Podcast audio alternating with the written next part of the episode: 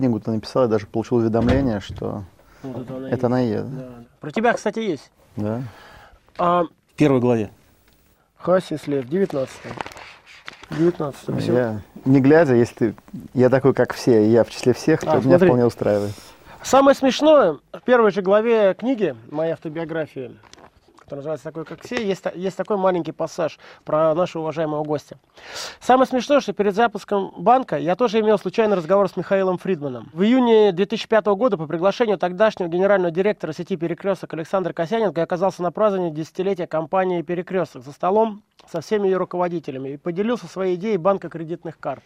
Я давно думал открыть аналогичный банк Capital One в России отреагировал председатель Совета Перекрестка Лев Хасис. Идея хорошая, но требует детальной проработки, добавил Михаил Фридман. Меня только один момент волнует. Если у банка нет отделений, то как люди будут гасить кредиты, спросил я. А почта на что? Будут ходить на почту и там платить. Ну и так далее. Итак, у нас в гостях Лев Хасис. Был такой диалог. Ну, конечно, был. Олег, Олег же ничего не придумывает, все правду говорит. В гостях у нас сегодня Лев Хасис. а Это, можно сказать, розничный король э, России. Глава а, самой крупной розничной компании X5 Retail Group, которая объединяет такие бренды, как «Пятерочка», «Перекресток», «Карусель». И э, хо- хотя и он не является контролирующим акционером, но я думаю, что любой предприниматель позавидует небольшой доли в несколько процентов от такой компании, и это будет серьезные суммы. Э, И у Льва еще были, наверное, он, наверное, нам сегодня расскажет про собственные бизнесы, которые у него были и есть, да, которые помимо пятерочки и перекрестка. Ну, вы знаете, у меня, конечно, есть какие-то собственные инвестиции, но они скорее носят такой портфельный характер, потому что 100% моего времени уходит на э, работу в X5 Retail Group, и на что-то остальное просто не хватает уже, честно говоря, ни времени, ни сил. этой передаче мы закрываем серию с э, розничными королями. Кстати, в предыдущей передаче у нас была ро- розничная, вы помните, а, королева с белым России, а это розничный король э, розничных королей, потому что у нас все побывали здесь уже, и Галицкий, и Леонов, ты, и Жеребцов. То есть я еще хочу Рогачева, но он глубоко не публичный, ты знаешь, Да, он- человек. Я ему уже предложил, Андрей, давай в маске будешь сидеть. Ну, пока разговариваем. Так что это завершаем цикл ритейла. Ритейл мы покрыли полностью. Я очень благодарен за то, что меня позвали такие уважаемые люди. С удовольствием расскажу. Только то, чем я занимаюсь, это настолько э, всеобъемлющее, потому что современная розничная компания – это и логистика, и маркетинг, и коммерческие какие-то проекты, и финансовые услуги, которыми мы сейчас активно занимаемся, и телекоммуникационные услуги. И это работа с персоналом. У нас в компании работает уже почти 80 тысяч человек. Поэтому вы спрашиваете, что интересно, и я с Ну, удовольствием можно начать, расскажу. может быть, с основных показателей. Что такое X, X5 сегодня в России? Это объемы, обороты, Ну, X5 прибыль. Там, это. компания, в которой на сегодняшний день есть около 1700 магазинов, которыми она управляет, под брендами «Пятерочка», «Перекресток» и «Карусель», как вы уже сказали совершенно правильно. Мы очень активно развиваемся, и в течение, например, э, второго квартала этого года в среднем будем открывать больше, чем один магазин в день, поэтому каждый день количество магазинов увеличивается. В компании, как я уже сказал, работает около 80, точнее 78 350 примерно человек работал на 1 июля, 78 тысяч я имею в виду. Э, Мы работаем в 42 городах Российской Федерации. Каждый день в наших магазинах в среднем бывает на сегодняшний день примерно 3 миллиона человек, покупателей. Мы действительно самая большая розничная компания страны, но при этом а, рынок еще очень а, не развит. А, Наша рыночная доля очень маленькая, всего около 4% в целом по стране. Ну вот, пожалуй, А какова доля, словах. допустим, у Walmart в Америке? У Walmart доля на рынке Соединенных Штатах тоже не очень большая, около 9%. Но это связано с тем, что, во-первых, рынок сам по себе гигантский. Во-вторых, точно так же у них очень неравномерное присутствие в разных штатах. В некоторых штатах а, они есть, в некоторых штатах а, чуть ли не есть законы штатов, запрещающие в них деятельность а, Walmart. Там Любая медаль имеет две стороны. Это то, что хорошо для потребителя, не всегда хорошо для производителей, не всегда хорошо для местных а, конкурентов. Поэтому... Но пятерочка, я так понимаю, э, в России занимает такую роль Walmart, убийца мелких лавочек. Э, да? Не обидно вот своими руками душить предпринимательство? Ну, во-первых, я считаю, что э, пятерочка не выполняет роль э, душителя. Ну, во-первых, потому что у нас есть франчайзинговые программы, и для э, серьезных таких предпринимателей региональных у нас довольно много в стране магазинов, которыми предприниматели оперируют под нашими брендами на условиях франчайзинга. Их около 700 магазинов в стране. Сейчас мы начали новую программу а, так называемых магазинов шаговой доступности и предлагаем индивидуальным владельцам а, магазинов или менеджерам магазина предлагаем франчайзинг под брендами Перекресток Экспресс, Пятерочка Экспресс, Сити Мак. Они отличаются разными форматами, разными моделями сотрудничества. Поэтому мы, я считаю, даже для тех предпринимателей, которые занимаются торговлей, несем не только конкуренцию, но и возможность работать под известными брендами с э, хорошими закупочными ценами. Конечно же, я с вами не могу не согласиться, что конкурировать с пятерочкой очень сложно. Это на сегодняшний день один из наиболее агрессивных в стране э, магазинов с точки зрения цен. И э, если раньше когда-то считалось, и все знали, что вот там большой западный гипермаркет, который в России открылся, это вот там, где низкие цены, сегодня это далеко не так. Я не хочу называть э, названия конкретных магазинов наших конкурентов, но не секрет, все это знают уже сегодня, что в пятерках цены, как правило, не превышают, а во многих случаях и ниже, чем в этих больших гипермаркетах. Там, где мы открываемся, там, конечно же, население счастливо. Я получаю знаете, вот как раньше мне тоже стал по телевизору там выступает, я получаю много писем от населения. Вот я начал получать сейчас письма от э, простых людей, там пенсионеров каких-то просят, откройте, пожалуйста, у нас пятерочку, потому что вот мы ходим там за 8 кварталов от нас, и это очень далеко, но все равно ходим, потому что все остальные магазины, которые вокруг нас, очень дорогие. И у нас даже есть такой проект сейчас «Народная пятерочка», «Открой свою пятерочку», где мы а, просим людей сообщать нам о возможных местах размещения нашего магазина, и тому, кто первому об этом сообщил, выплачиваем даже вознаграждение. Они думали Очень популярно. индекс э, цен пятерочки? Они просто думали. У нас есть индекс X5, он называется, ага, потому sorry, что а, ну, внутренний такой ага. а, параметр. Мы рассчитываем корзинку а, популярных товаров и а, считаем, как она меняется со временем, какая она в разных регионах. Кстати, что интересно, вот считается, что Москва дорогой город, а вот индекс X5, Моск... Москва из 42 городов занимает второе место по дешевизне. То есть уровень цен во многих других городах на такое базовое продовольствие существенно выше, чем в Москве, в силу того, что там гораздо ниже конкуренция. Потому что только конкуренция, а никакой не закон, никакое не административное регулирование могут сделать цены низкими.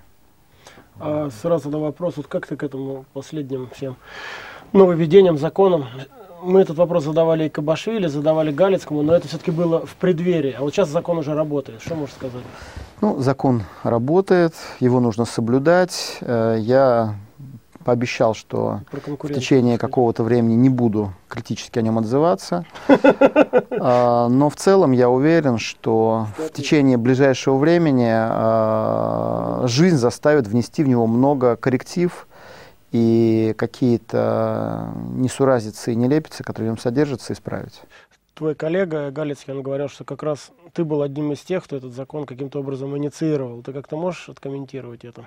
И потом якобы вы потеряли просто уже, э, как сказать... Выпустили джина Выпустили бутылки. джина из бутылки, которого вы не смогли бы отконтролировать. Ну, это не так. Я знаю, что такая легенда существует о том, что причиной того, что на эту тему обратили внимание, является некая коммерческая недоговоренность нас с одним из крупных поставщиков, который пожаловался министру сельского хозяйства, который написал докладную, докладную записку выше, и все это началось и закрутилось. А, я думаю, что на самом деле, конечно, во взаимоотношениях торговых сетей и поставщиков есть действительно много острых моментов. А реально сообщество а, поставщиков требовало какого-то дополнительного регулирования, которое они в итоге и получили. Причем получили они совсем не то, что хотели. И, собственно, это и заставит вносить изменения, потому что я думаю, что драйверами этих изменений в, закон, в законодательстве будут совсем не сети, а именно поставщики. Вот. А почему это получилось? Ну, в силу того, что, знаете, есть такая поговорка, что легче искать деньги там, где светло, а не там, где ты их потерял. Торговые сети, они хотя все в совокупности занимают достаточно небольшую долю на рынке в целом, но с ними поставщикам очень удобно работать. Ты поставил товар, он продастся, ты, скорее всего, получишь деньги вовремя, и намного это проще, чем работать с огромной армией э, неорганизованных э, продавцов. Поэтому все хотят в торговые сети. И конкуренция за место на полке, она, конечно же, становится очень острой.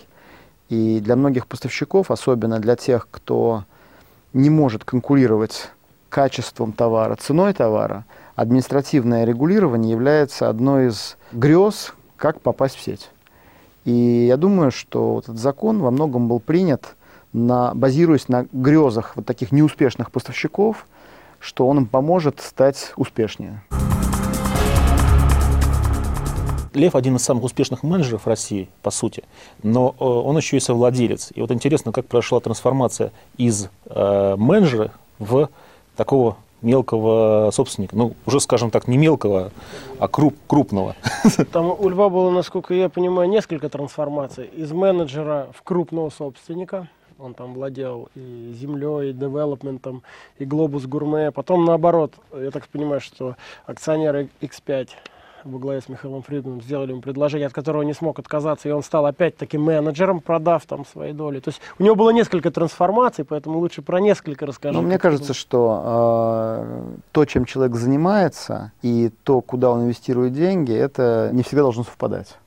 Поэтому я думаю, что вот я как менеджер управляю э, компанией X5, независимо от того, в какой доле я являюсь акционером X5. Я думаю, что если бы даже X5 была моей стопроцентной собственностью, я бы все равно не смог потратить на нее больше времени, больше энергии и сделать что-то лучшее, чем я делаю сейчас. Кстати, какая доля? Вот, уточните. Это, в принципе, публичная информация, просто забыл. забыл. Меньше двух процентов. Меньше двух, да? А за котировками следите в какой, в какой, с какой регулярностью? За котировками э, мы следим все менеджеры X5 раз в год, 18 мая, это день рождения компании, и наши все опционные программы привязаны к этой дате. Именно в эту дату назначается э, стоимость угу. очередного транша, поэтому вот это важно посмотреть. В течение года колебания рынка очень большие, поэтому тратить какие-то нервы на то, чтобы радоваться своему виртуальному обогащению или виртуальному разорению, ну, бессмысленно, тем более, что сейчас в условиях кризиса акции с уровня порядка 30 долларов упали до уровня 4 долларов, а сейчас опять поднялись сегодня около 35. То есть вот буквально за два года такие Это качели. исторический максимум сейчас? А, близко к историческому максимуму. У То нас до, а, стоимость доходила... До сейчас? Сейчас больше, чем до кризиса, но пики были около 38 было, сейчас мы чуть ниже, чем исторический максимум. Да, надо позавидовать тем, кто купил по 4. Да, есть много людей, которые купили по 4, по 10, по 12. А какова сейчас общая капитализация компании? Я думаю, что около 10 миллиардов долларов. То есть доля льва оценится в 200 миллионов долларов? Ну, виртуально, да. Понятно. А оборот? Компании? Ну, э, мы прогнозов, э, как публичная компания, э, давать не должны, но в целом мы по прошлому году были на уровне около 10 миллиардов гросс выручки, включая НДС. Понятно. Так вот, когда прошла трансформация все-таки первичная, из чистого менеджера, насколько я понимаю, Лев работал в Альфа-банке, да? В совладельца а, перекрест... Вообще, действительно, Лев, перекрест... ну, мало кто знает, ты же из Самары, расскажи. Ты, в Альфа-банке... ты родился в Самаре, что было дальше? Я закончил в Самаре авиационный институт КУАИ, тогда он назывался. Сейчас это Самарский государственный аэрокосмический университет. Защитил диссертацию кандидат технических наук. И кончился Советский Союз, начало все распадаться, и работать в авиационной промышленности было бессмысленно. И я пошел в коммерцию, такую организацию в Самаре, как Самарский торговый дом, а в 93 году стал вице-президентом АвтоВАЗбанка. Тогда это был банк номер 6 в стране, и я э, два года работал вице-президентом АвтоВАЗбанка, отвечал за развитие бизнеса АвтоВАЗбанка в Самаре. В конце 94 года в связи с э, объявлением Самарского авиационного завода банкротом я был назначен туда арбитражным управляющим и на протяжении пяти лет был руководителем этого предприятия, которое потом стало авиакором. Это где Ту-154 выпускали? Где выпускались Ту-154. По-моему, единственный пример, который вообще мне известен, когда крупное предприятие объявлялось банкротом, потом не банкротилось не, не распродавалось имущество, а через полтора года суд прекратил дело о, о несостоятельности. К сожалению, поскольку за мной э, не стояли никакие финансово-промышленные группы, то возможностей для инвестирования э, средств в развитие предприятий никаких не было. Поэтому я очень радовался, когда группа, э, тогда она называлась «Сибирский алюминий», угу. э, приобрела это предприятие. Я переехал в Москву, и как раз тогда мы общались с Фридманом, э, которым я давно познакомился, еще когда был руководителем авиакора.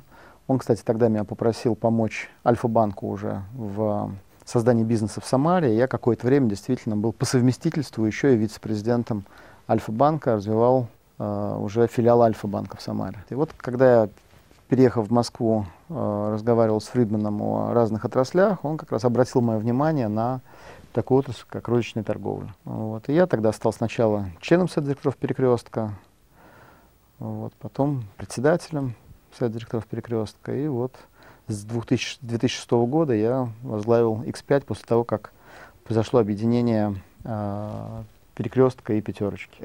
Если бы, когда я учился в э, авиационном институте, кто-то мне сказал, что я буду торгашом, очень бы оскорбился. Профессия тогда была такая неприличная, ну, с точки зрения моего воспитания, окружения. А вот эти твои проекты, где ты являешься там и полным собственником, не знаю, с партнерами, какое-то строительство. Да, у нас много есть разных проектов. Земли там вот много было. Где там пойма какая-то или что-то? Да, у нас много вот таких проектов есть. Они, как правило, никак не пересекаются с деятельностью X5. Но они остались, да? Да, они остались. Я во многих таких проектах являюсь э, акционером. Есть у меня партнеры, которые непосредственно управляют этими проектами. Я, кстати, в рамках этих проектов зарабатываю намного больше, чем э, моя зарплата как менеджер X5.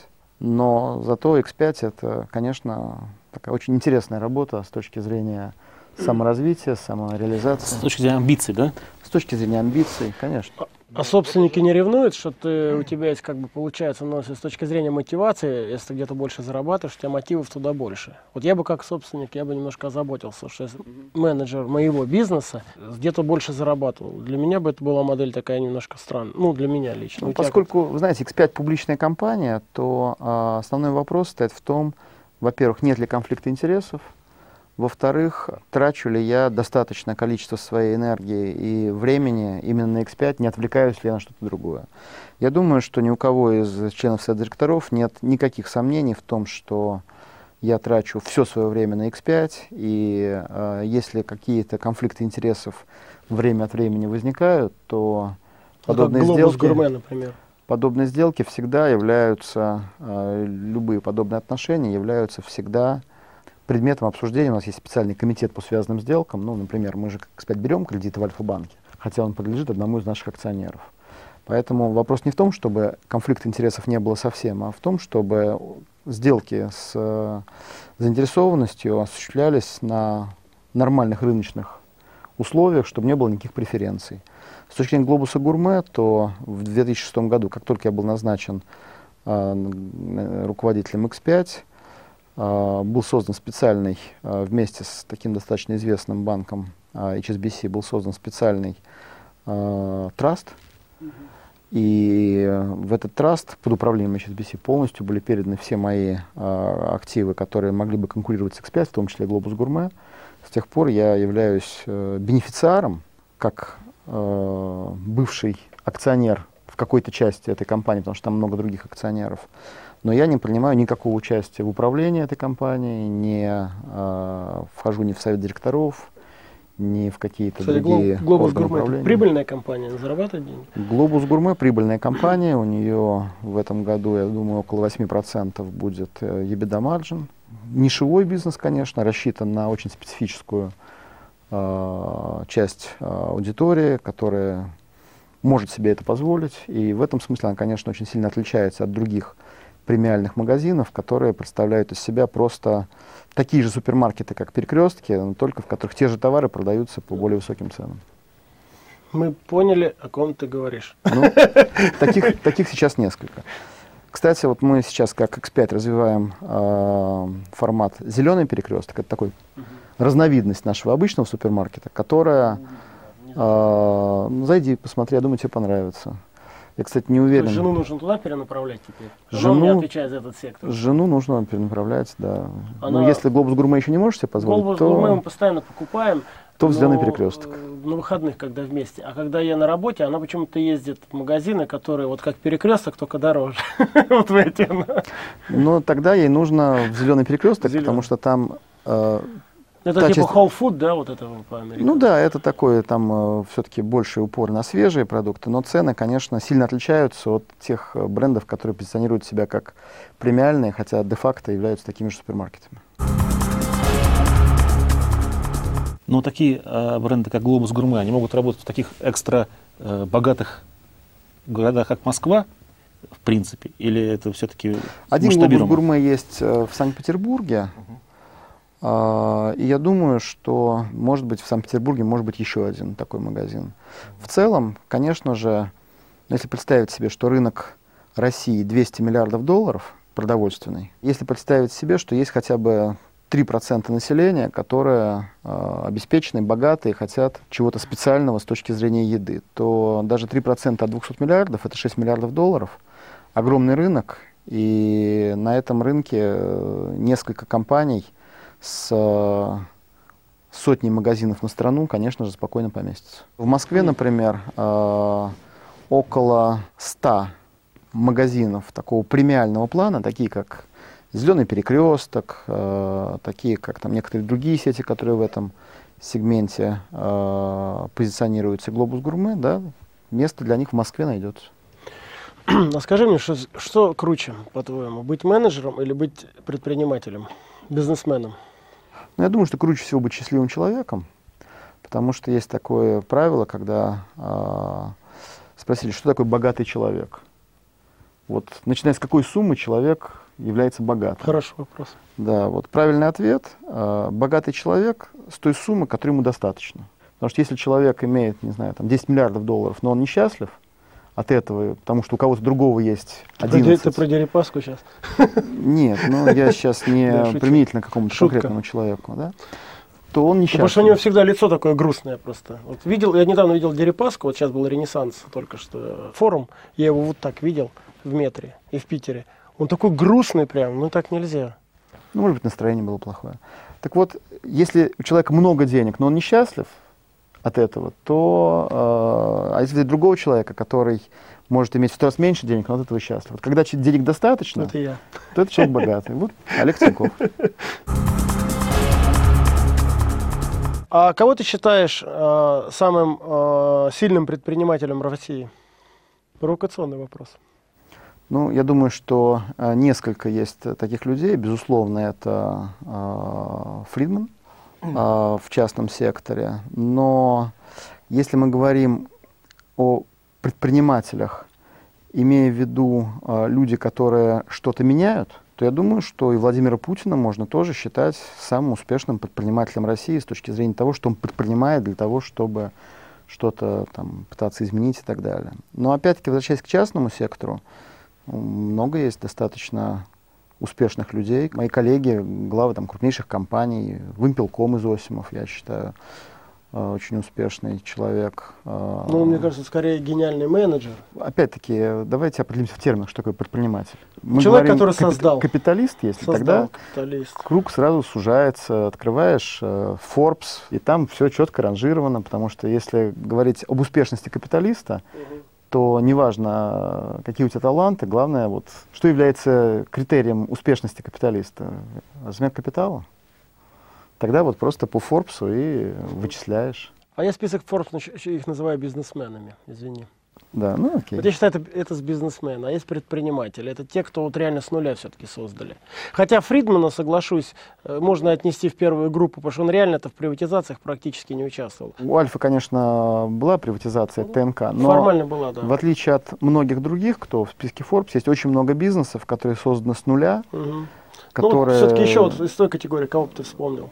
Из категории кто с, с нуля. понятно. С нуля, да. Предприниматели. С бизнесменами мы в Форбсе их видим, а с предпринимателями. Нет, ну вот известный человек Зимин, который создал Вимпелком, да, тоже Мгм. из ничего сделал А это не было какая-то госка там? Нет, он прям создал? Но он был профессором, он Нет, начал а свой это бизнес, не была ему было больше мост, 60 там, лет. гортелесеть Нет, какая-нибудь? нет, нет, Вот это просто было с нуля, это А, вот абсолютно нужно компания. позвать? Я считаю, чрезвычайно интересный человек. Тоже Сережа Галицкий, например, про которого мы уже говорили, да, я считаю, что гениальный человек из ничего создал огромную империю. Ну, вы чувствуете их конку- э, конкуренцию от «Магнита»? Ну, конечно, «Магнит» во многих регионах является нашим достаточно А у них серьезным какой оборот в том году был? Не напомнишь, я просто не Они слежу. примерно на 35% отстают пока от нас. Ну, По-моему, он говорил, по чистой прибыли они равны или обгоняют. Э, По чистой прибыли э, мы, поскольку являемся компанией, которая достаточно активно развивается, в том числе через слияние и поглощение, у нас достаточно много, во-первых, начисляется налоговых резервов э, в связи со сделками поглощения, потому что когда любое поглощение Ну да, это понятно, риски. Отложенные там. Да, поэтому вот в таком в моменте нельзя сравнивать. Можно сравнивать, скажем, показатели операционной прибыльности. Они примерно у нас и у Магнита одинаковые. Ну, Думаешь, у них есть шанс вас догнать или нет по оборотам? А, Я думаю, что шансы у них, наверное, есть, а у нас есть шанс не дать им это сделать. Это принципиальный момент. Ну, у нас компания, у которой достаточно серьезно в корпоративной культуре заложена идея лидерства. И для нас лидерство это не просто понты, а это возможность материализовать это лидерство во что-то конкретное. Например, там, в лучшие условия по закупкам, в более привлекательные location ы с точки зрения расположения наших магазинов, когда собственник, например, при прочих равных деньгах предпочитает сдать в аренду нам, а не нашему конкуренту. Конечно, мы не в состоянии конкурировать, например, с э, западными компаниями по условиям закупки в Китае товаров нон-фуда. Ну, известно, например, что если бы Walmart был не компанией, а страной, то в рейтинге стран импортеров из Китая он бы занял шестое место. Сегодня мы меньше, чем Walmart в 40 раз. Это хорошо, потому что совсем недавно мы были меньше, чем они в тысячу раз.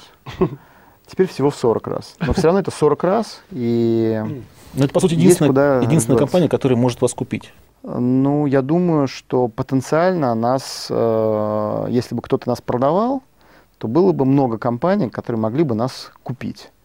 Проблема стоит для покупателей в том, что пока никто нас не продает. Ну, 10 миллиардов долларов это все-таки немало. Вот так свободных э, денежных ресурсов.